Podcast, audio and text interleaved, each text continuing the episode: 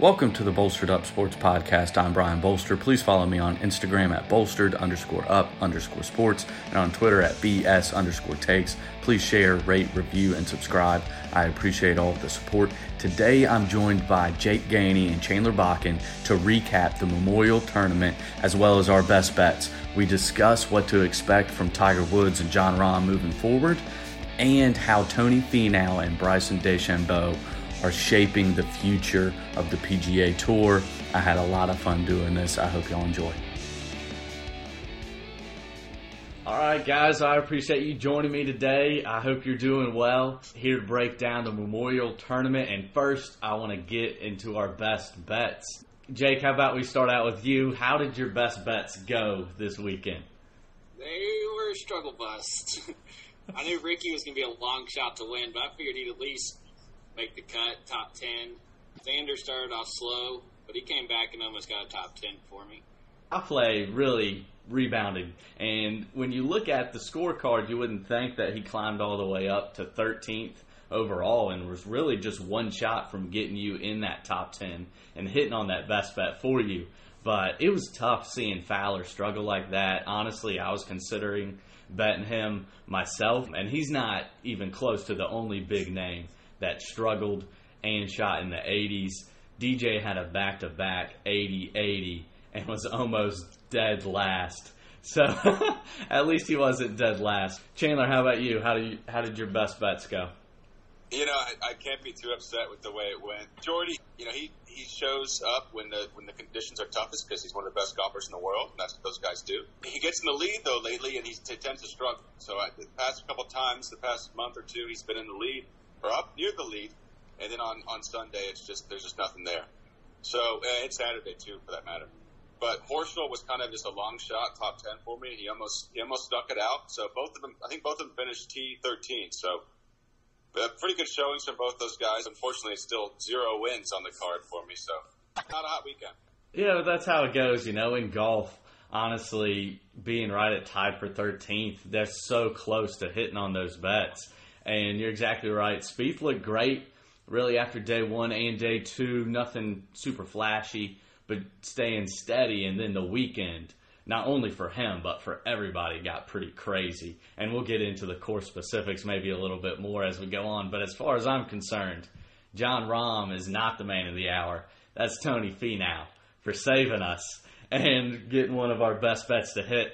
He barely eked it out, finished at two under, eighth overall, and it looked like for a little bit there that he might even slip out of that top 10, which would have been pretty devastating after he finished the second round and even third round he had started to slip. But being at the top of the leaderboard that got a little bit scary. And then tiger didn't pull off the win for me. I was a little disappointed. You know i know we got a little bit excited after that day one start nothing flashy. He finished it just one under, but it really looked like he was striking the ball well and putting himself in positions to score.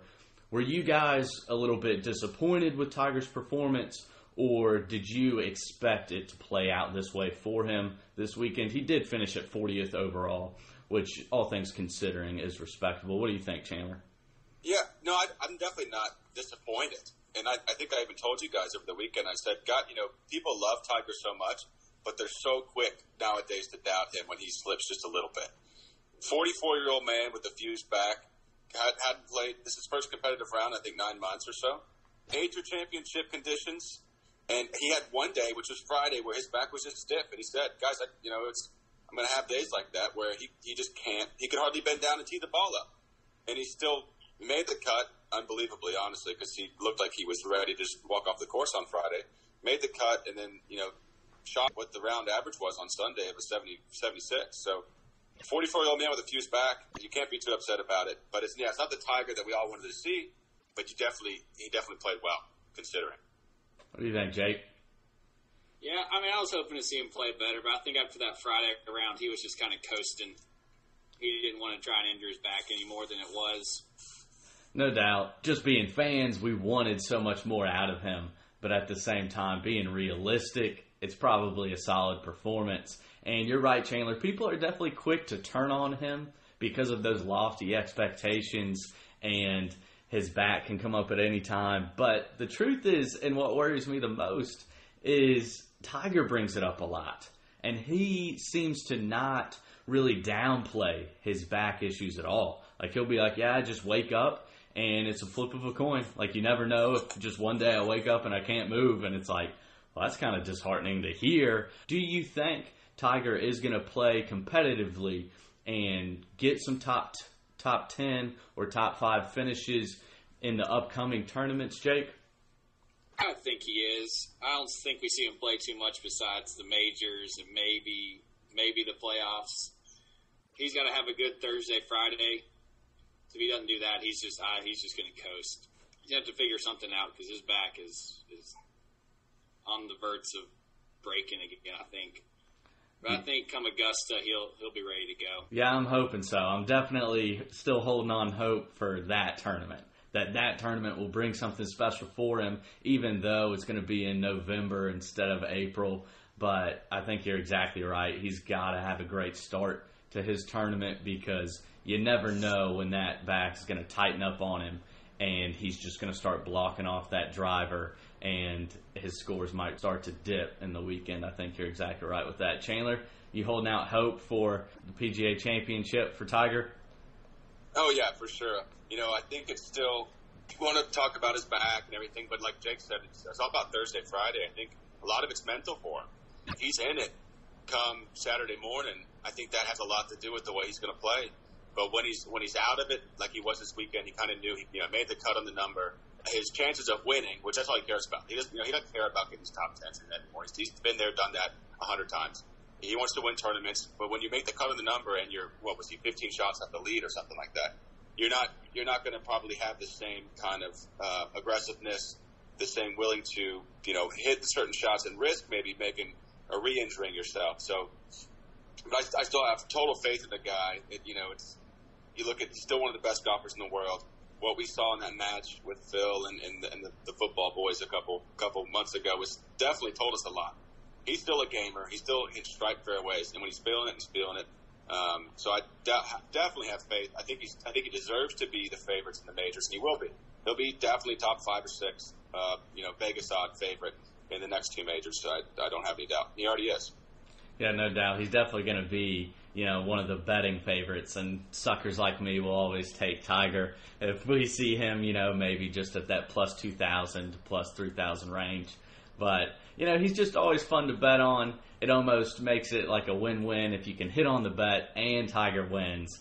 It's just all is right in the world. But what did you guys think about his performance? You mentioned it briefly, Chandler and making the cut. That to me is what kind of sparked back that fire for Tiger and was like, okay, maybe he's not just going to fade off. He birdied 16 and 17 and then really made a great shot or two to par the 18th hole. Well, his 18th, he played the back first, then the front. Did that inspire guys' hope in Tiger, or do you think that was just a flash in the pan that we'll see from him from time to time. No, look, yeah, like I said, he's a gamer. You know, he's he saw with four holes to go, he needed to make up three shots. I think at the time to make what we thought the cut was going to be.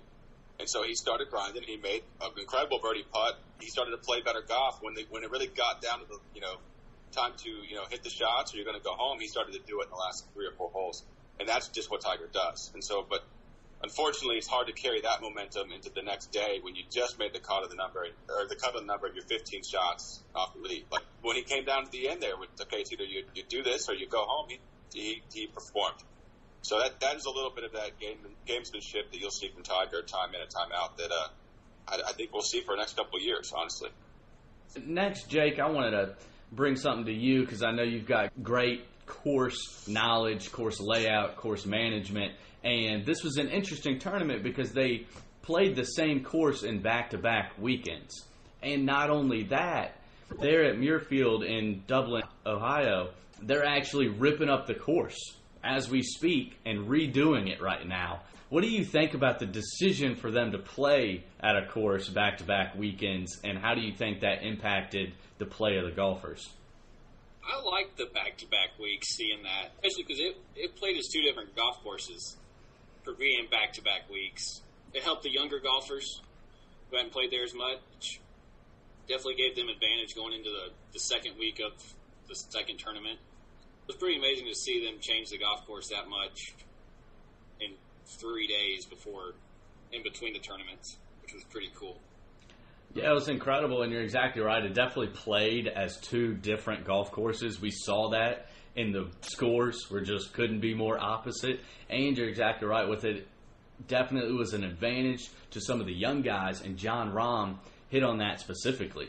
He was like, after playing that first weekend, I knew that I was going to play great this second weekend, and we saw him for the most part play pretty dominantly this weekend. He faded off towards the end, but I think you're exactly right with those things. And I mean, they just let that sucker go. That course was just dying out there, and so are the players. Chandler, what did you think about it? No, I definitely think the course was the story of the weekend. Uh, Jack called it. He said he wanted U.S. Open uh, light conditions, and that's what that's what they did. He knew that they were going to tear up that course on Monday, so they said, "Let's. We don't care if we kill it on Sunday." They didn't. They, you know, those greens were rolling faster than Augusta, and you could tell by the scores. I think there was five guys that shot under par on on Sunday, and most of those guys were like one under, and there were guys that didn't even have a, a shot at contending, so not much pressure on them. But yeah, Jon Rahm definitely dominated all week. That was the story, because especially Saturday and Sunday, you could say. Even more specifically, the back nine from Saturday then into Sunday. He, you know, he shot four under on the back nine on Saturday, whereas Tony Finau, who had a three-shot lead at one point on Saturday, I think he shot two over in the back nine. So that's that six, that six-shot swing that really that really did it for him. With the two-shot penalty, Rahm shot three over, and the and the course average on Sunday was was six over or was four over. So he uh, he definitely dominated all week, and he, he didn't even uh, let the pressure get to him too bad. If you just look at his scorecard stripped of the context of the rest of the field, you might think that he played poorly. But you hit the nail on the head with on Sunday only one player inside the top 10 shot under par at all and I believe is one under. And only 3 shot under par in the top 32 there were almost 10 players that shot over 80 and there was like another 10 to 15 that shot right at 78 and 79. So I mean the course was just absolutely torching people. And we saw the course really make some people pretty cautious and one great example of that is we saw Phil Mickelson lay up on the par 3 16th. He had 78 yards out and he still just putted the ball from 78 yards out. I've never seen anything like that and it's honestly pretty amazing that he got it basically to the green. It ended up, you know, just short and left, but he left himself with no angle to the hole. So then obviously he chips it and the Phil we know, you know, he stuck it inside a foot. But to me, that was like, wow, that's not only a PGA professional, that's one of the most experienced ones that we have that's great at shot shaping and great at really par threes and speaking specifically to sitting 78 yards out. He's probably one on the tour that you would point to, okay, he can handle that. What did you guys think about him putting it? Was he just trying to make a point and be like, this is ridiculous, or do we really think that, you know, he was scared? How about we start with you, Chandler? I think it's both because, you know, Phil, he's kind of an entertainer. He probably thought, hey, why not try this? I'm kind of out of contention. But at the same time, that's one of the best wedge players in the world. And from 78 yards away, he's putting the ball. And not only is he the best wedge player in the world, he's he's a very fearless player. He never backs down from any type of shot ever. And to see a guy putt a ball like that, uh, pretty incredible. But I, I do think it was a little bit of both. It was him kind of just the little theatrics that Phil provides, but also it was a testament to what the, what the course is playing like. I mean, that was unbelievable. It was U.S. Open conditions, if not harder and uh, that's definitely the scores reflected it. What did you think, Jake? What what were the thoughts going through your mind when you saw that clip of Phil Mickelson putting from 78 yards out? I wasn't a big fan watching him putt from 78 yards. That's just a, that's a long way to have the ball on the ground, especially as good of a wedge player as he is. And obviously, it worked out pretty well for him, but I would have. He's too good of a wedge player to at least land it in the approach and let that thing roll up a little bit. It, it was kind of cool to see him try something new. wasn't my favorite, and I'm glad it worked out for him. And what should have been the open, so I don't know if he was going for something like that or or what he was going for there. Yeah, he might have felt inspired by that, but it was definitely entertaining, if not anything else. And I think personally, he was trying to make a point. I, you know, at that point, I don't think there's really anything for him to lose by, you know, hitting a bad wedge shot. So I think he was trying to prove a point that this is ridiculous. They were just letting the course go, maybe a little too much, in his opinion. To take a step back and hit on you talking about Phil being an aggressive player, really almost at all times, there, Chandler.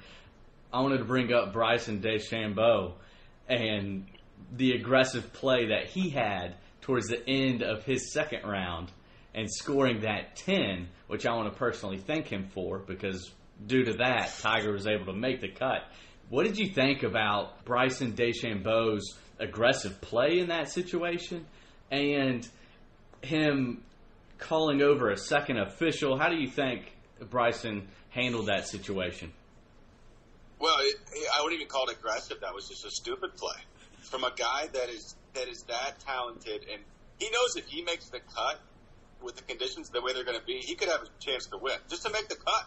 So to do that on a par five to, you know, hit a three wood two times in a row out of rough that is six inches high and expect a different result and then try to blame somebody else because you made a, a, stupid decision. That's essentially what it was. And I've been a fan of DeChambeau lately. I think what he's done with this whole, you know, gaining these extra yards and, and being able to apply that to, to lower scores and top tens and even wins so quickly has been amazing. But then, you know, this that that little tantrum he threw, which it wasn't that bad, but it was just you made you made a bad mistake and it was totally your fault. And then you go and you want to, you know, call give me another official. I don't believe what you just said. I don't believe the ruling you gave. That was a little silly. So to call it an aggressive play, I think it was just a stupid play. I mean, it was just they it made no sense. I don't. I didn't really hear the mic on what his caddy was saying, but I'm sure his caddy was begging him not to do it, especially two times in a row. Pull the three wood out of the rough. It was it was silly and it cost him. He missed the cut by one number. I mean, that's that hurts. Definitely, I think it was a case where his arrogance cost him, and I definitely think it was a bit of a punk move to bring over the second official, and I'm exactly you know thinking along the same lines as you, where he was upset and probably embarrassed with himself a little bit, and wanted to be able to let that frustration out on somebody. But my first thought, honestly, in watching it was like, this is what I would do. Like, he wanted to be like, no, this isn't out of bounds, and actually, I'm just going to blast it through the fence. Like, yeah, that like that's what we do out there on the course, like just hacking it around. Like, yeah, actually, I'm not going to drop or I'm not going to like punch out, take the safe route. I'm going to blast it through a fence and see what happens. That was my first thought. I don't know about you, Jake it wasn't the smartest play, especially from him, who's who knows the rules probably better than anybody out there. Once you try it once, just take your medicine and go on. yeah, I think I mean, that would have been smart. Time, it's second time is just not a smart play. No doubt. DeChambeau, you know, he's always kind of been on the fringes of the PGA Tour, and in terms of pushing the envelope, always bringing new methods and new measures into golf, which I think over the long run is good if not just for the personality that he brings. It's good to have somebody that can be a little bit polarizing out there on the tour. And, you know, a lot's been made about him putting on that extra weight and just absolutely crushing the ball. And I didn't know until I was watching this weekend's tournament that Tony Finau has actually really gotten into some of that same stuff that Bryson DeChambeau's doing in terms of his ball speed off the tee and they were saying that Finau actually has the faster ball speed, that he's gotten up to 209 miles per hour, which is just hard to even fathom. But I definitely think this is the future of golf. We're going to start to see taller players that are going to start putting on mass and absolutely cranking the golf ball. Do you think it's going to get to a point where we're going to start seeing courses get to 8,000 yards here in the next, let's say, 20 years? Well, first of all, I love the way I love the way Tony, you know, kind of came out and approached this whole situation. Because the big the big question on tour that, that a lot of these players are getting in interviews is, "What do you think about Bryson? What do you think about Bryson?" And everybody, yeah, a lot of them are getting sick of it. And today, actually, Brooks made a couple comments that was that were pretty funny. He says, "I don't." He basically said, "I don't give a damn about Bryson." But uh, Tony, Tony, you know, Bryson's doing all these kind of workouts and he's, you know, talking about how much his ball speed's gone up. He's, you know, he's hitting the ball further. Tony just comes out and says, "Oh, I can do that too. I've just been holding back." Tony said, "I've got another gear." And so he, he said, why not try it? It works for Bryson, so why not try it? So Tony starts, he hits it to another gear. He's like, I usually just do this for fun, but it worked out for him. He played really well on a course that you still have to be pretty precise. Tony just said, okay, I'll let out this next gear and hit it as far as Bryson does. And we saw drives that, you know, with those fairways that were firm and rolling, we saw drives of 430 yards from Tony a couple times, which is just unbelievable. I mean, they're, they're chipping the ball into really long, uh, par fours. But yet, I don't think that we're going to see golf courses stretch out to 8,000 yards. I think we're going to see some guys bring in some really tall trees and cover some corners that, to stop these guys from, you know, you know, doing what they're doing. Maybe putting some bunkers in place. Maybe, you know, tightening fairways. There's going to be a big discussion about how do we stop these guys that are not hitting the ball 400 yards consistently, and that they're hitting fairways. I mean, it's there's going to be something that's not going to be done about it because a lot of these golf courses are they pride themselves on how difficult they are and then you see guys that come out there and they're just bombing it and chipping up to these long, hard par fours. It's pretty crazy. What do you think, Jake? 8,000 yards, a possibility that we'll see that? Or do you think they're going to start, you know, changing clubs? Or, like Chandler said, just somehow they're going out to the forest and bringing in the massive trees, the redwoods? I don't think we'll reach 8,000 yards just because that's that's a long ways, and the, the shorter guys on tour, they would they, there's no chance they could win hitting three woods into every every par four. But I think it's definitely going to be deeper rough. Sand traps will start coming in the middle of the fairways from 320 to, to 400 out, trying to get those guys to lay up, or they got to hit it perfect. Or they'll just start turning the greens all into concrete. So if you're trying to hit wedges in there, they're gonna they're gonna release and roll out. I don't know how much better they can make drivers and stuff, but I got a feeling they might make some tour stuff that that doesn't let them hit it 400 yards. Yeah, I think really no matter what, it's great for the viewer. We're seeing golf push to its limits, and it makes for a colorful card because Tony, like you were just saying, Chandler, this this weekend he was like, "I'm gonna test it. Like I'm gonna go for it. It's been working for Bryson. I'm gonna go ahead and do it." And he had a colorful card, really, each round and particularly the fourth round, he had three birdies, four bogeys, and two doubles. And it seems like with those guys with that strategy, are basically just saying, I'm gripping and ripping it, and I might make a mistake or two, but I'm going to make up for it when I do hit that perfect drive and really set myself up for a lot of easy birdies. I really could see golf going that way. At the same time, you're going to open yourself up to having inconsistent play, and particularly on the weekends when the golf course gets harder. And we've seen that with Tony Finau a couple times where he comes out of the gates hot Thursday and Friday and then just seems to limp out of the tournament. And unfortunately, that's what we saw this weekend as well. He got up to to 12 under and then finished um, at eight under for the third round, and then again shot another six over the fourth round. Do you think that is going to be the future style of play, or do we think that Jordan Spieth's style of play, or maybe Justin Thomas, is going to end up winning out when it all when it's all said and done? Well, and don't forget, Jordy still hits the ball pretty far. People people forget about that. They're like, oh, because it's not it's not a Bryson, it's not a Tony. It's all it's relative now. Exactly. No one puts like Jordan does at the end of the day, and and to, for speaking of JT, no one is as clutch as a guy like JT is at the end of the day. So hitting the ball a long way is going to get you somewhere, but it's not going to get you a win every every week. And that's one thing we saw with with Bryson is when he won uh, a couple weeks ago in Detroit at the Rocket Mortgage. He led the field in driving distance. He also led the field in strokes gained putting, which to lead the field in both of those is I mean, that, you're going to win every time almost. That's just pretty incredible. So I, I, don't think it's all about distance. I think there's a lot, a lot of other uh, things that come into play. And like so, for, for example, Ryan Palmer, who finished second, uh, I know at least until Sunday he was leading the field in strokes gained approach. You know, he was hitting irons dead on greens that were really tough to hold a ball into. He was he was hitting them stone cold. So and he doesn't hit it out there very far. So that's that's one of those things that's just I, when you got a player like some of these guys that can put it all together the, the distance just even seems that much greater because they also can putt and hit great wedges. But uh, I don't think it's going to be the ultimate deciding factor for these champions is distance. I agree with you. I think when it comes down to it, it's going to be the putter. That's going to be the separating factor for those absolutely elite golfers.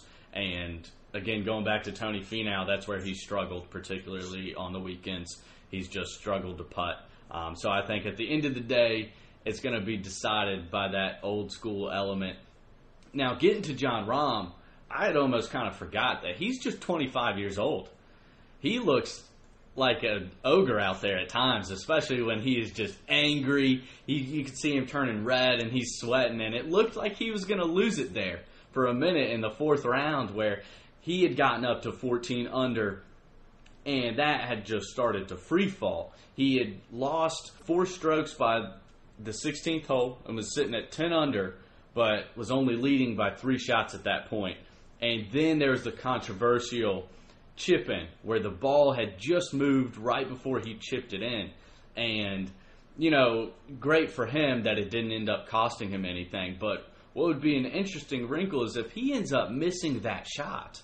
And I know Palmer ended up fading a little bit after that as well, but the pressure would have been there because if he misses that shot and then two putts even, he's dropping down. That would have made it a double bogey, I believe and Palmer, even with sliding himself some, it would have been right there again. So I think, unfortunately, because of the Ryan Palmer slipping a little bit, we lost a little bit of anticipation heading into 17 and 18 because that shot was so clutch. I think a lot more clutch than people realize.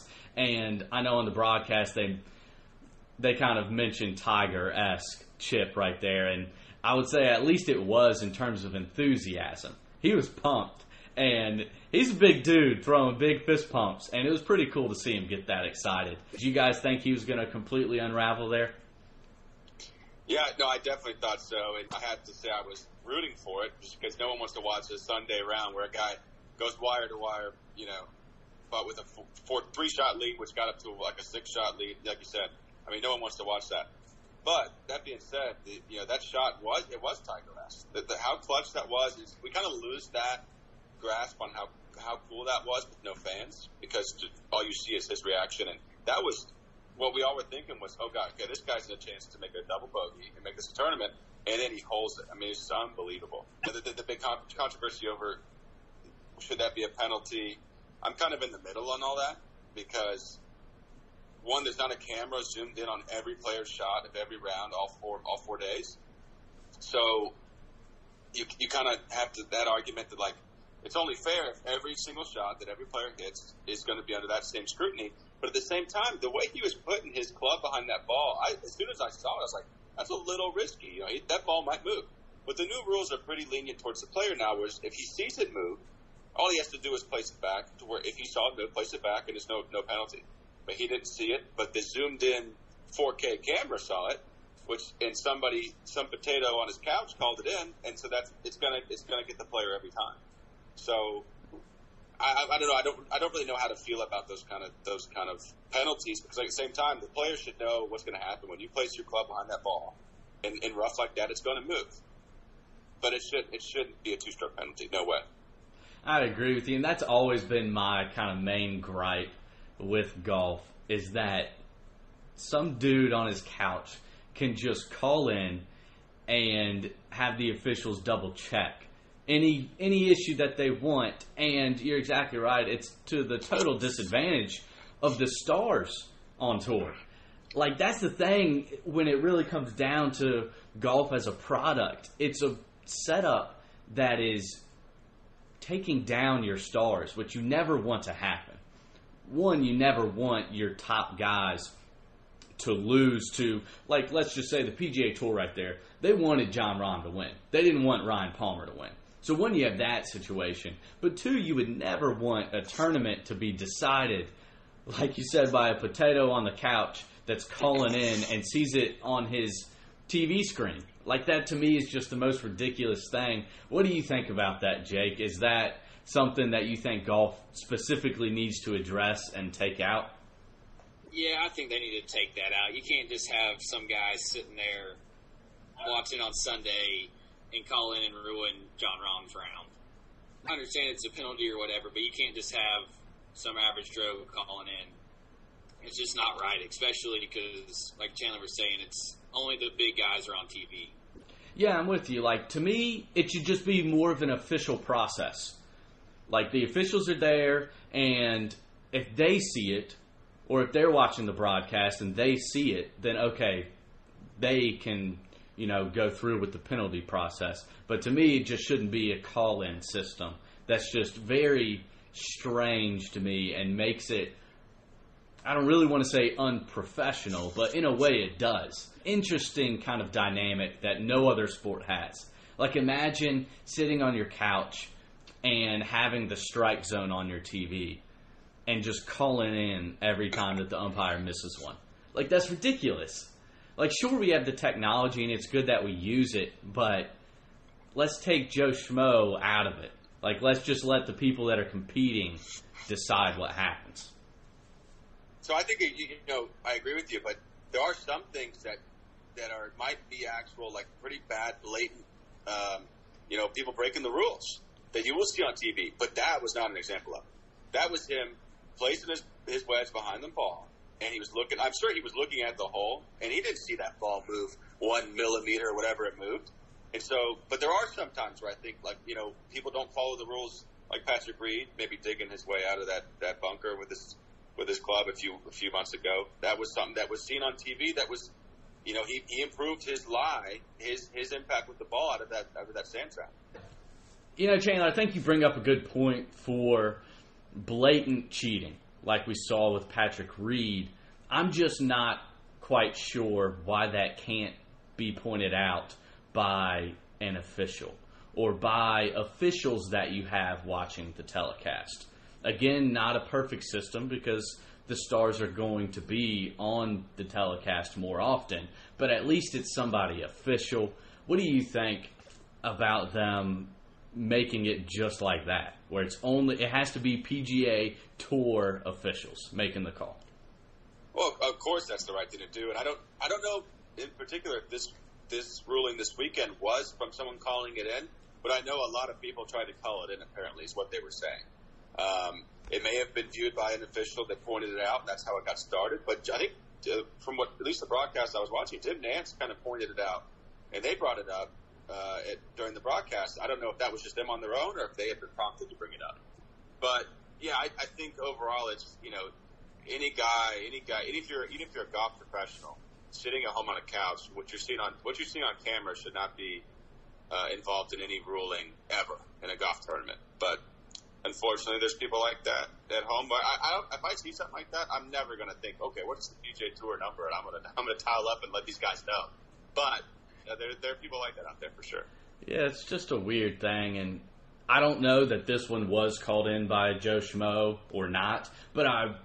You guys correct me if I'm wrong, but I I really want to say I have a distinct memory in mind of Tiger at the Masters after he what seemingly was a great chip shot at first, but it clanked off and went back into the water. I believe there was a call in about the drop that he had after that. Is that right? Yeah, yeah, you're exactly right. It was um, I don't remember what year it was, but it was on number uh, 14, I think, or 15, the par five, where he had the ball in the water and he went back and dropped, and someone overnight called in. Yeah. I don't know if they went on their on their DVR and re- rewound it, and they called in the he it had an illegal drop, and he was assessed a two shot penalty. So stuff like that is just bizarre. If it was overnight and an official did not call it out, it is that's just the way it goes. Yeah, it's just a bizarre thing that definitely, like you said, overnight is just weird. And I definitely think that if your officials haven't caught it by then, then you are you just aren't doing enough to officiate the game, or it just is something that should be able to slide if it's not that big a deal. At least in my opinion. Now, moving on, Jon Rahm is now number one in the world and number one in FedEx points. Do we see him closing it out and winning everything this year? I don't see him winning the FedEx Cup. I think he's got too much of a hot head to play play solid golf for the next two months or whatever it is till the FedEx Cup. But I do think he'll he'll be number one for a while. If not, he'll be top five and kind of bounce back and forth. But he's just he's too good not to not to stay up there. Yeah, so I, I think you know it's it's a weird year. So there's not much there's not much time left in this season. So if you're in the number one spot, it's a good spot to be. If this was a normal season with the entire you know couple months left that would normally be there, um, I would say no. But there's only what for five events, two of those being majors. That it's it just you never know. You never know what if some being in first place, like I said, is a good spot to be with with a limited schedule left. But I don't I don't have faith in Jon Rahm. Mentally, he is just like you guys said a couple times. He's easily upset by bad shots. He easily gets off course quickly uh, when he makes a mistake. So it's it's definitely somebody I don't have a lot of faith in. But when he's playing, like we saw this weekend, like holy cow, way better than you know. He's got the distance. He, he puts incredibly, and then as we saw on on 16, he can hit some clutch flop shots. And I think you're exactly right that Jon Rahm does have the talent, but the mentality seems to lack at some points. And he's even talked less about managing his emotions and trying to stay calm, but just trying to play better while he's angry. It's almost like just an accepted fact. Like he's going to rage. It's just whether or not he can play well while raging. And I, it'll be fun to see. But I'm with you guys. I don't think he's going to be consistent enough um, to one. I mean, I don't think he'll win the next two majors. We'll see. But or the FedEx Cup. I mean, we'll just have to see. Now, one of the big events coming up is the St. Jude Invitational, and that's a big one with a $10.5 million purse, and most recently, Brooks Koepka won it. Do you see him repeating, Jake? I think so. I, I can see Koepka going back to back because he just he has that another gear whenever it's time to it's time to play golf because he I don't think he's the biggest golf fan. So I think when it's when it's a big tournament, he shows up and he's ready to ready to rock and roll. So I, I would see him going back to back. Yeah, I'm with you. He seems to turn it up a notch when there's more digits in that purse. He seems to really step it up for the big money tournaments. Uh, what do you think, Chandler?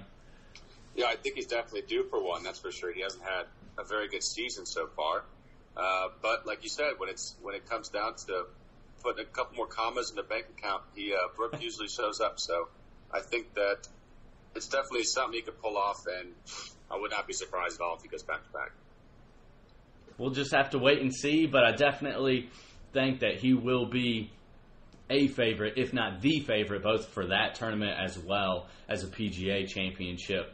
Um, we'll do some more best bets here soon, and I think he might just be one of mine. We'll have to see exactly what the odds are. Do you guys have any have any particular strong feelings for the upcoming tournament, the 3M Open? I know a lot of the big names aren't playing, but there's still a couple in there, and I I believe Matt Wolff won it last year and is playing again this year.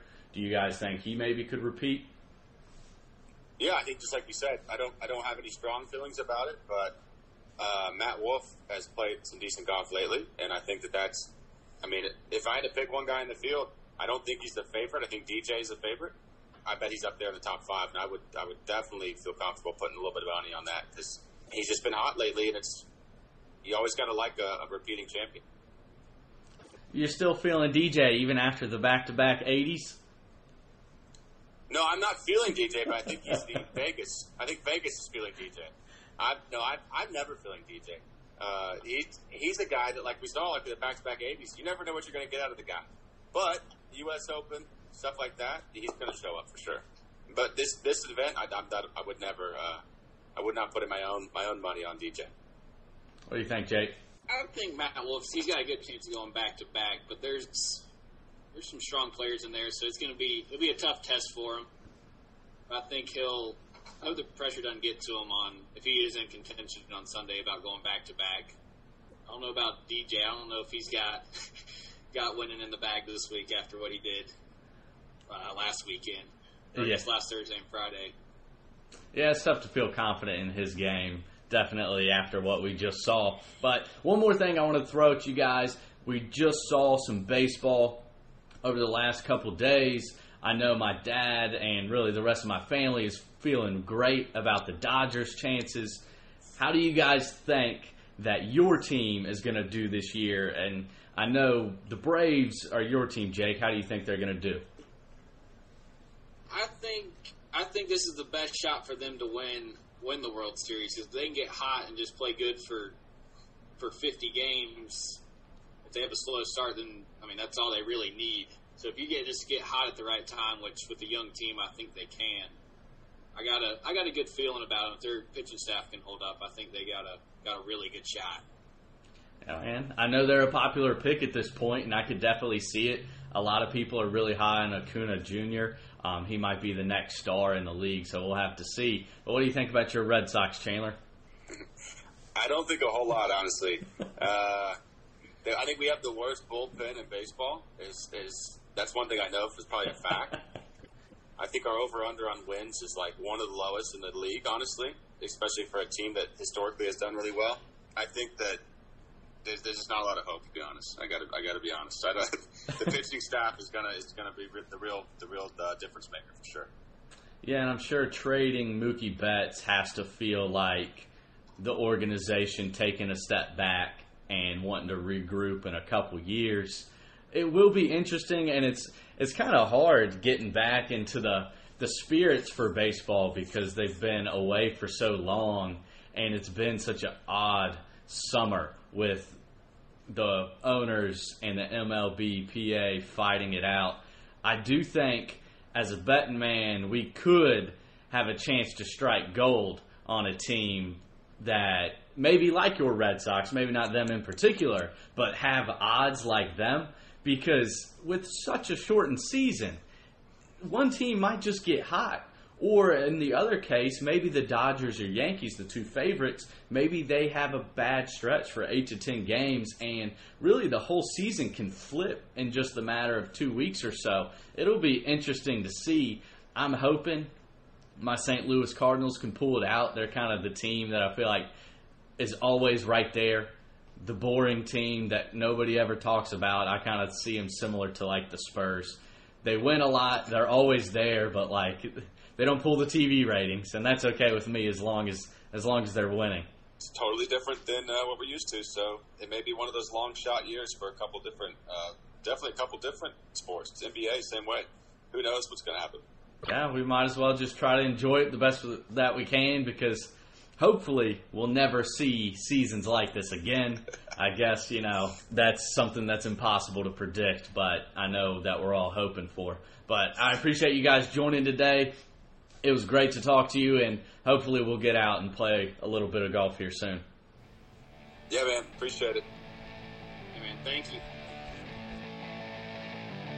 Thank you for listening to the Bolstered Up Sports Podcast. I'm Brian Bolster. Please follow me on Instagram at bolstered underscore up underscore sports and on Twitter at BS underscore takes. Please share, rate, review, and subscribe. I appreciate all of the support. Y'all make sure to check out the Tim Duncan video on my YouTube page if you haven't yet. And I've got a lot more great content coming, so y'all make sure to stay tuned.